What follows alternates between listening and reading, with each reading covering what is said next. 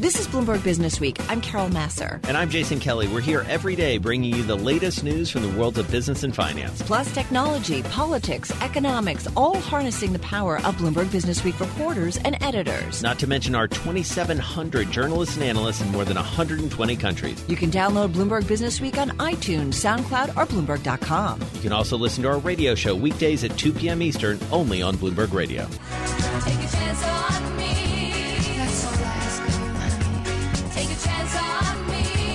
Dancing in the studio here. You can't you can't not dance to a little ABBA. Come on, you gotta you gotta move around. Maybe uh, Carol's gonna watch a little Mamma Mia over the long weekend. You don't know. There's a new one out. Pecan pie and Mamma Mia. I'm in. Pecan pie. There you go. Yalman Onaran is on the phone with us from New York City. He's a senior finance writer uh, here at Bloomberg. Probably shaking his head, not knowing what he's gotten himself into, but he does have the most read story on the Bloomberg today. Not yeah. surprisingly, he is a man of many most read stories. Uh, Yalman, great to talk to you. Happy Thanksgiving early. Happy Thanksgiving to you guys. Um, so this story is really interesting because we've had a lot of angles on the saga that is General Electric, but this is the Wall Street angle that maybe people should care the most about, and that's about their credit lines. Tell us about what you found. So, you know, um, GE typically funds itself through bonds. Uh, it has commercial paper. Um, it doesn't, you know, big companies in the in the U.S. do not necessarily typically get loans from from banks directly, but GE has uh, sort of a credit line facility that's like a syndicated loan um, that was distributed to, to, to the biggest banks. Uh, five of the biggest are all involved, um, each in the amount of about 3.5 billion um, which is not small peanuts. That's a lot. That's quite a lot of money. It hasn't been drawn on. Uh, it's it's more for backup when you need the money. But you know, with all the stuff that's going on in GE, that money could be needed and drawn upon, and then these banks would be on the hook. Well, that's what's interesting. As you said, GE has almost $41 billion in credit lines it can draw upon uh, in total if you spread it out among these banks. I mean, the concern is, right? What I love about this story is GE is the kind of corporate client you wanted years ago, right? Like dependable, you know, top credit quality and all that good stuff. And now it's a different scenario, uh, Yalman. And, you know, now these banks, I mean, can they retract the credit lines or it's not that simple? Um, it's not that simple. They they cannot um, decline their commitments. It's a commitment, uh, but it's very short term. So, um, you know, this it, it, one of them um, actually like part of the the the 20 billion that that we had a chart on in our article. Um, it's a term facility which, if not drawn upon in in March, would would not even be there. Um, the other one has reduction terms that sort of make it go slowly lower. Um, so it's and and and they they all sort of mature 2020 21 um and that's not that long either. But of course the problems that are going on with GE are, are current right right now. Yeah. are right. are they really able to make it? Uh if they kind of muddle through for a few years these things probably will not be renewed. They'll, you know or they'll turn around and be a great company again and then they'll renew them. But um you know it's it's it's a tough position to be in. And and as you said um GE was a great company a few years ago, but GE was was already on the on the decline earlier this year, and mm-hmm. one of mm-hmm. these facilities was signed middle of of uh, 2018. So That's it's not that old, yeah. right? Um, and so the banks still maybe thought this is okay. And you know, we had Gorman yesterday on Bloomberg TV, who basically you know said, "Well, GE is a great quality credit. It's still you know investment grade. Don't worry about it." Right, James Gorman, um, the, the CEO of Morgan Stanley. We should note. Right, but I, you know, and and the people are that unfortunately people are worried, and this is what happens right when when markets start turning, right? You know, and when interest rates interest rates start rising, is is the one the companies that are not as good right. at, at doing what they're doing, they, yeah. they start becoming tough. Yalman, though, what's right. interesting too is you you talk about that the commitments that these banks are making can make up an outsized chunk of their portfolio. Speaking of Morgan Stanley, you say their share of the first GE facility amounted to 6% of its investment grade lending commitments at the end of September. Goldman Sachs, it was 4% of the bank's high grade book. So that's when it starts to get interesting when you think about the potential for uh, the bank's exposure and the bank's risk. Yes, I mean those. If something those goes wrong, small numbers, and and and again, you know, the numbers are big, especially for Morgan Stanley and Goldman Sachs, because those are the smaller uh, of the of the big five, right? Uh, mm-hmm. For J.P. Morgan, Bank of America, Citigroup, they have much bigger loan books, um, right. and and so in, in this this number, a couple billion dollars, would not look as bad in it. Um, but for Morgan Stanley and Goldman Sachs, which are more you know capital markets companies, they they do. Uh, lend uh, to to their corporate clients the same way they they arrange bonds and stocks shares for them, but um, it, it's a it's a bigger portion of what they do in lending. And um, and you know we've we've seen similar things when when um, you know a lot a lot of the big banks had had uh, loaned to um, uh, the South African company that had the, that had a accounting yeah. uh, uh, crisis, accounting scandal, and and they lost that money. They had to write it off, and because that money wasn't there, so. These yeah. kind of big credits sometimes do do uh, slip yeah. and and get lost, and and the banks take the write down and they continue. Right. Uh, Especially if things start to kind of come undone, that's when you start to get a little bit nervous and you want to know the exposure.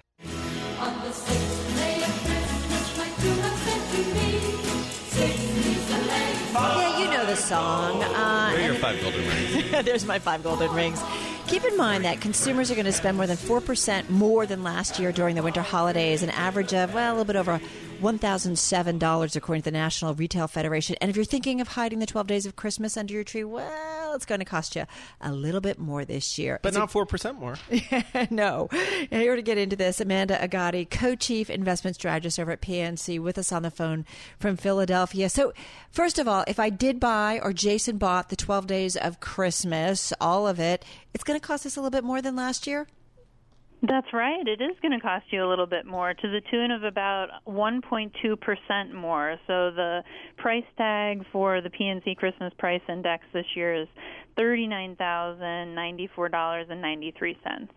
So I love how you guys do this, and there is something really important underneath it because it allows you to explore all these different aspects of the economy, you know, whether it's the price of gold or the price of labor. What was the thing that really jumped out at you as the biggest change, one way or the other?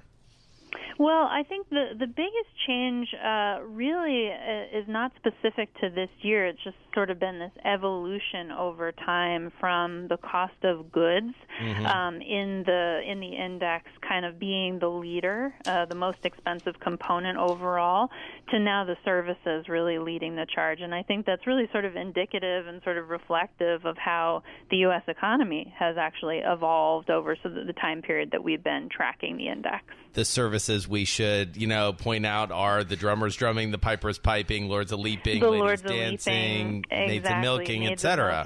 There's a lot of exactly. service. I hadn't really thought about that. There's a lot of people uh, in service jobs in this index.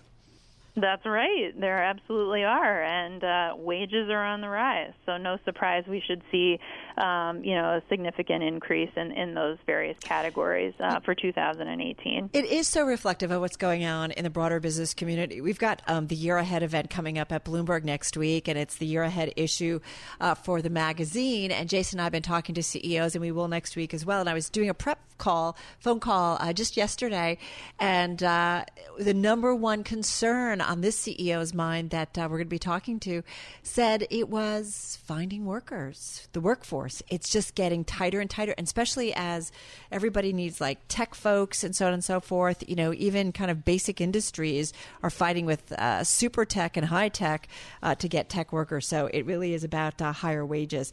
Um, it's also, though, when it comes to the 12 days of Christmas, those geese, they're costing us more.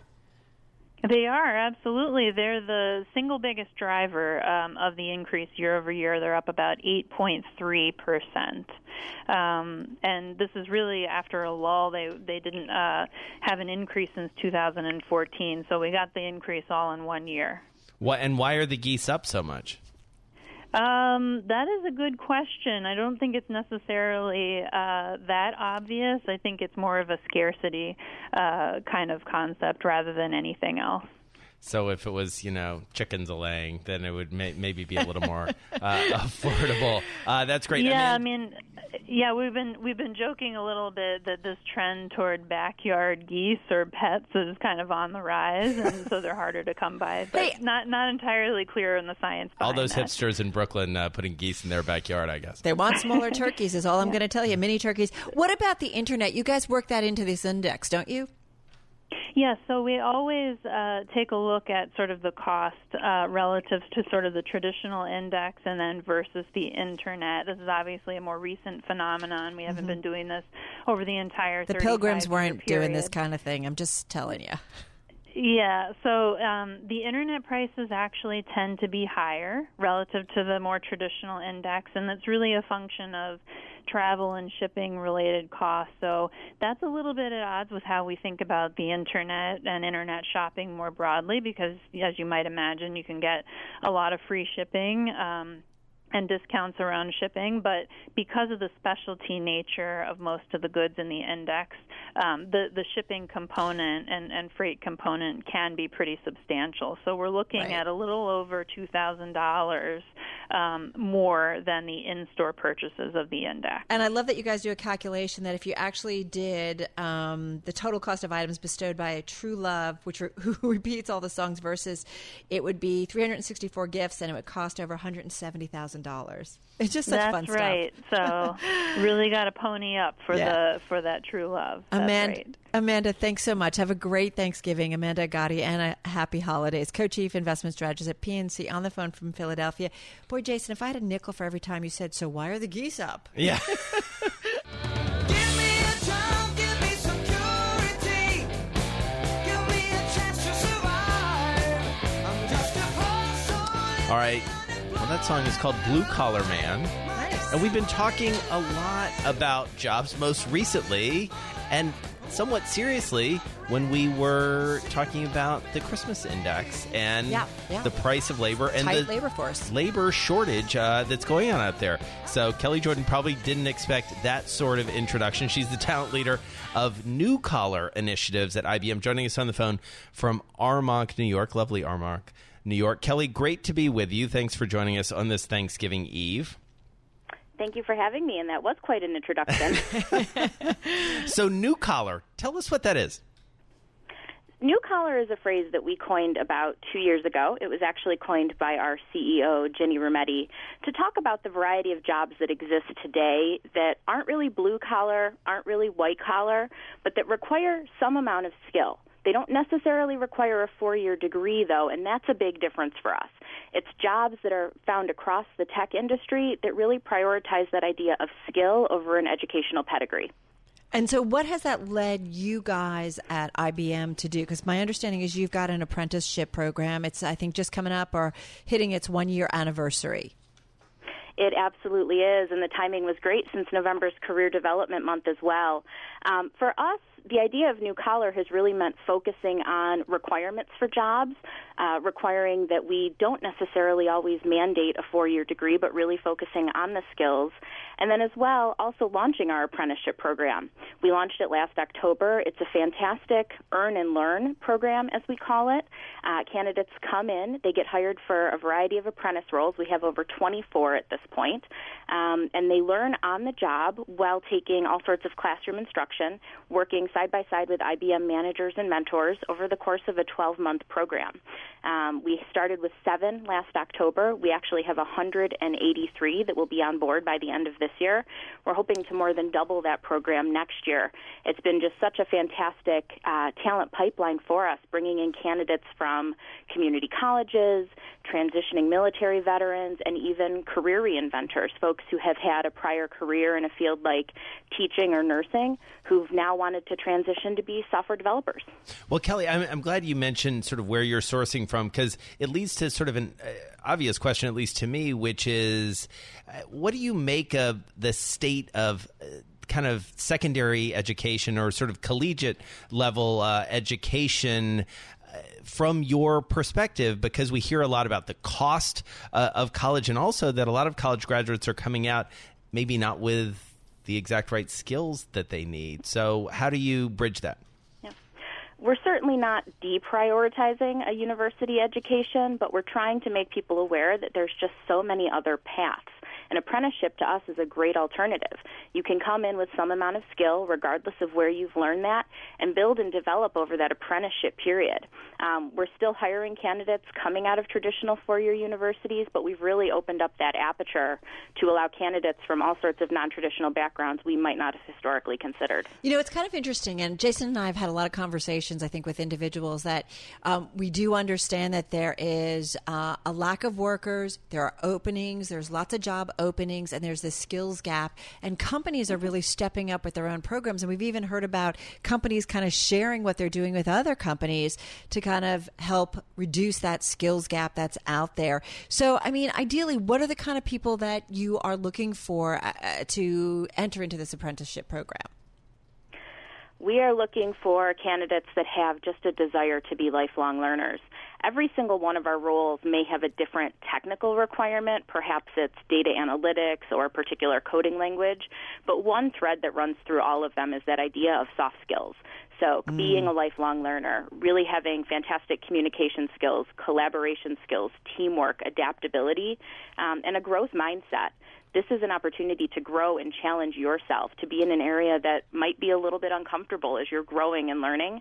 Um, but that's what we have found to be the most successful candidates for our program. And Kelli, I mean, this is obviously coming at a time where companies like yours are are having to shift their workforces a little bit uh, and adapt people to new jobs as the market, you know, moves in various uh, and and sundry d- different ways. What do you sort of deprioritize, or is this just an add-on uh, in terms of the types of training that you do? I think it's certainly an add on. Um, there's a lot of data out there right now just around the tenure of skills. With the rate of change today in the technology industry, skills can become a little stale. And so having the opportunity to find new ways of building new skills and growing them is just a fantastic solution for, for any company. And that's what we're seeing with the apprenticeship program. Do you plan to grow this program, uh, offer up even more?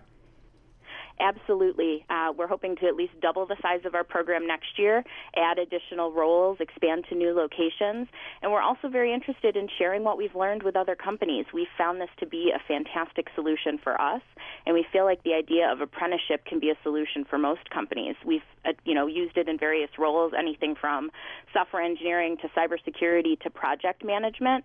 Um, and so it's really an opportunity for any company to bring in new types of talent and build skills from within. Kelli Jordan is talent leader of New Collar Initiatives. That's new N E W Collar Initiatives at IBM. Joining us on the phone from Armonk, New York. Thank you so much for bringing us up to date, and have a happy Thanksgiving. I was thinking about that meeting we had a Thank few. you. Thank you. Have a great holiday. I was thinking about Jason the the meeting we had a few months ago, and forgive me, the name is escaping me, but um, basically, an individual right there looking at what companies are doing in terms of. Uh, retraining workers, how to train workers so that they can fill jobs at their companies, and and you are seeing companies kind of share those programs to kind of help one another out. It's kind of interesting. What are you Yeah. laughing at? I'm just laughing at all of the funny things that are happening today uh, here on Thanksgiving Little Thanksgiving Eve. sherry that you're not telling me about. No? I'm just I, I'm uh, laughing about the fact that we were somehow able to bridge that conversation with the 12 days of Christmas. I'm still thinking about what it would take to hire some Lords of Leaping. You know, like what do they go for? Is that a new collar job? I don't know. That could have been something that we asked. Uh, I don't know. You're gonna have to work on your leap a little bit. Yeah, I know. It's almost I- there. me? No, not you. Oh, but I mean, I'm just saying in general. Like auditioning leapers? Is that what you're uh, what you're thinking about? We're a little We're- punchy here. We're living in interesting times. Give it away, give it away, give it away now. Give it away, give Definitely giving away a lot of stuff. I mean, J.C. Penney. You think about them as a retailer, Jason. They know a lot about offering up discounts. It's fact, its customers expect them to offer up discounts, and now it seems like the retailer is giving it all away, going into overdrive. Here to explain, Hema Parmar, consumer retail reporter at Bloomberg News, in our Bloomberg Interactive Brokers studio. Nice to have you here with us. Great to be here. Good story. I just put it out on Twitter, so check it out, everybody, at Carol Massar. Um, what's interesting is J.C. Penney. I feel like they keep trying to find themselves themselves. Uh, tell us what's going on. Why are they kind of kicking into overdrive? Right. So if you stroll into a J.C. Penney, typically you'll see some sales. Now you'll see even more sales. Um, it is you know Black Friday week coming up, but they also just they do have a lot of inventory. They're over assorted. They are trying to figure out how they can get rid of some of the inventory that they have to then bring in some new items. And, and some of the issues are, you know, um, not just having all the inventory, but does that really meet the consumer's need and, and consumer's demand? But and how bad is it to be in a place just before the holidays to be like cleaning out inventory rather than making sure you've got the shelves stocked with what people want, right? Right, right. And, and the shelves are stocked, but they're, you know, it, it, there's some analysts are questioning whether, um, you know, it's it's the right thing for for the consumer. Um, and you know, if we look at their sort of Black Friday week of sales, they've had a pre Black Friday run of sales most of last week. This week, there's Black Friday warm up. Next, uh, Black Friday sales have begun on the 18th, and the full array of stuff will be available up through the 21st. And um, and then they're actually good for the first time carrying the Black Friday sales onto Saturday. And then you have Cyber Monday. So, really stretching it out um, over a long period of days, which is not abnormal. We have No. seen over the years Black Friday become Black Friday week, Yeah. and maybe even the whole month has just been a month of sales. But uh, what's specific to JCPenney is really this need to, to sort out their, their massive inventory and Well, and, and one of the things I liked about your story was you, you point out some of the commentary that the new CEO Jill Soltau has made. I mean, this is where she's going to sort of make or break this company Mm-hmm. uh, in a lot of ways. Not this week, but this whole problem of essentially product mix and never has that been more important as it is now in Mm-hmm. a very unforgiving it seems retail environment you know we're coming out and you've been following this much more closely uh, than we have or certainly the, than i have but you know all these retailers coming out and even if they miss by a little bit uh, they're just getting punished Yes. by uh, investors so i would imagine there's very little margin for error at this point for Penney's right That's true. I mean, we've seen they they missed on their earnings by a dramatic amount. But to your point, we've seen a lot of retailers post earnings this past week. Um, some of them not doing so well, some doing okay, but still investors not happy and, and it traded down because the bar to impress is so high that even if you beat by a bit, you still and, and investors will still trade down that stock. J.C. Penney Yeah. disappointed a great deal on their comp sales, um, and we did see that reflect in the stock price. But they're a little over a dollar, and they were eighty bucks more than a decade ago. So Hema, I love the color that you put in your story because you. T- You say, you know, you go, you went through one of the stores, right? I Yes. think in Herald Square, and you said what you're seeing is retro logo sweatshirts. You're seeing toilet-shaped novelty co- coffee mugs and leaves and berries dinner plates. Yeah, that might be good for the holiday, but you know, it- it's amazing that how many years this J.C. Penney story we've been talking about, trying to remake itself, and to come to again the holiday season, and you've got this is the kind of stuff that you're trying to get rid of. It's just amazing. it really is. And um, the question is, will they be able to get rid of this stuff? How long will it take? Right. Because a lot relies on being able to get rid of this inventory, then meet the demand and get new stuff in, and hopefully start to turn the ship around. Because if I'm a shopper and I go in now and I'm like, oh my god, this is what they have, I'm not going back. Mm-hmm. I don't know if that's you don't, The question don't is want a at what- and at what- no, but that toilet shaped novelty coffee mug, give me a dozen. But the question is, if it's at a sale and if it's a drastically reduced price, does that and does that change the consumer mindset? Hey, I, I don't know. Does that dishware look more attractive if it's super cheap? I'm just I'm trying to imagine Carol Massar with a toilet shaped uh, coffee mug. It And a dozen of them. And a dozen of it just uh, doesn't quite match up. Hema Parmar, uh, consumer retail reporter for Bloomberg. Uh, really good reporting on this story. J.C. Penney piles sales upon sale, trying to dig out of what one analyst called its abyss. It's abyss. JCPenney shares, though, by the way, up 2.3% in today's session, but still down about 58% this year. And uh, it's amazing. The retail sector, it's a tough one. Some folks are figuring it out. JCPenney still sounds like uh, Jason. It's still got some work to do. And I think there's a bigger question about do we still need some of these retailers that are in this space? And maybe that's where JCPenney falls into Well, as well. and I do feel like we're also talking more and more about leadership of these companies. Mm-hmm. You know, obviously, new CEO there uh, at Penney's got a new CEO coming in, I believe, from Tory Burch uh, over at L Brands, and uh, Is you it know, Tory Burch? Yeah. Yeah. is, is Victoria's Secret. from Yeah. which So- uh, L Brands owns Victoria's Secret. Yeah. There you go. So, you know, a lot of questions uh, that these guys are going to have to answer as we get into 2019. And digital. They got to get into digital more aggressively because that's where we're all shopping and that's where you're seeing the growth in terms of uh, the shopping market. You are listening to Bloomberg Business Week. Jason Kelly, Carol Massar, and you are listening to Bloomberg Radio. I turn on the radio. How about you let me drive? Oh, no, no, no, no. Who's gonna drive you home? Honey, please, I'll do the driving. Drive on. Excuse me, I want to drive. Just drive, baby. It's the question that drives us.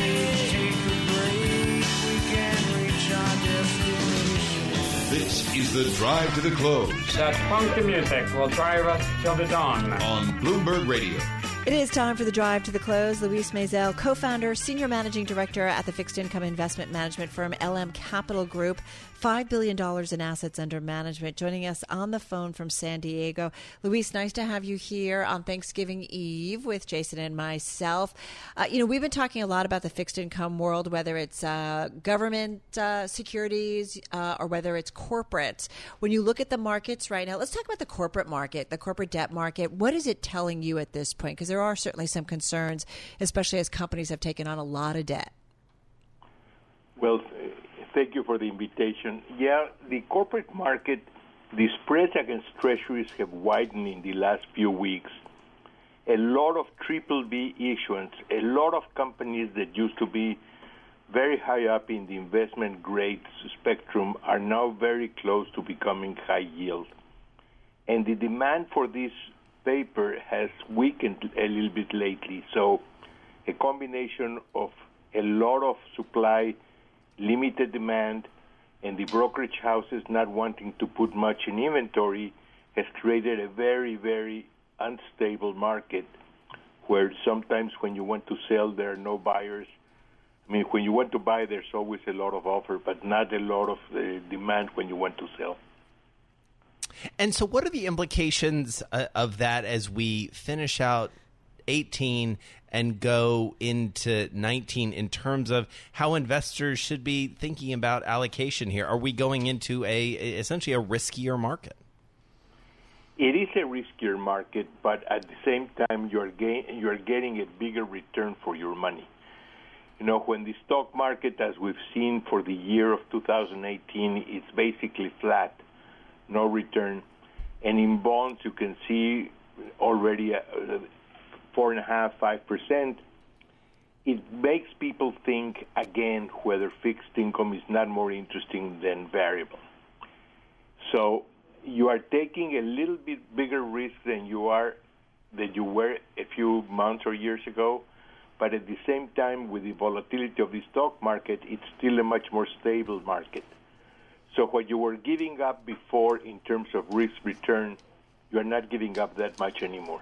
When you do look at the fixed income side of things, Luis, um, shorter dur- durations are, are kind of what you're finding interesting at this point. You know, in our case, in the case of LM, we are short duration. I mean, we're shorter than the benchmark. We see the economy in the U.S. still pretty strong. We see that the Fed is going to go on with some raises, at least three of them over the next six to nine months. So you don't want to go very long because uh, raising rates are the biggest enemy of fixed income. So we feel that you can be a little bit short of the benchmark, still get decent returns, and be prepared to take the jump when the Fed stops raising rates. So, Luis, I, I wanted to ask you a, a little bit about Mexico. I know uh, that's where you were born, and you keep a close eye on the political and economic scene there. We've been watching that closely, especially with the incoming administration uh, and some of the things that uh, AMLO has been talking about doing and actually has done, uh, especially including the cancellation of this new airport. Help us understand that, especially against the backdrop of the new potential trade agreement uh, between the United States and Mexico and, and how some of the politics and economics play out here. With pleasure, though my crystal ball is a little bit cloudy. join the crowd. Join the crowd. You know, uh, the changes that are being brought in by the new trade pact are not much. Mexico went in basically trying to avoid being punished and came out fairly well. Yeah. But there was not a major improvement for Mexico. If anything, if if, if it had an A grade in NAFTA, it probably now has a B minus in the new one. Hmm. But it's okay; they can live with it.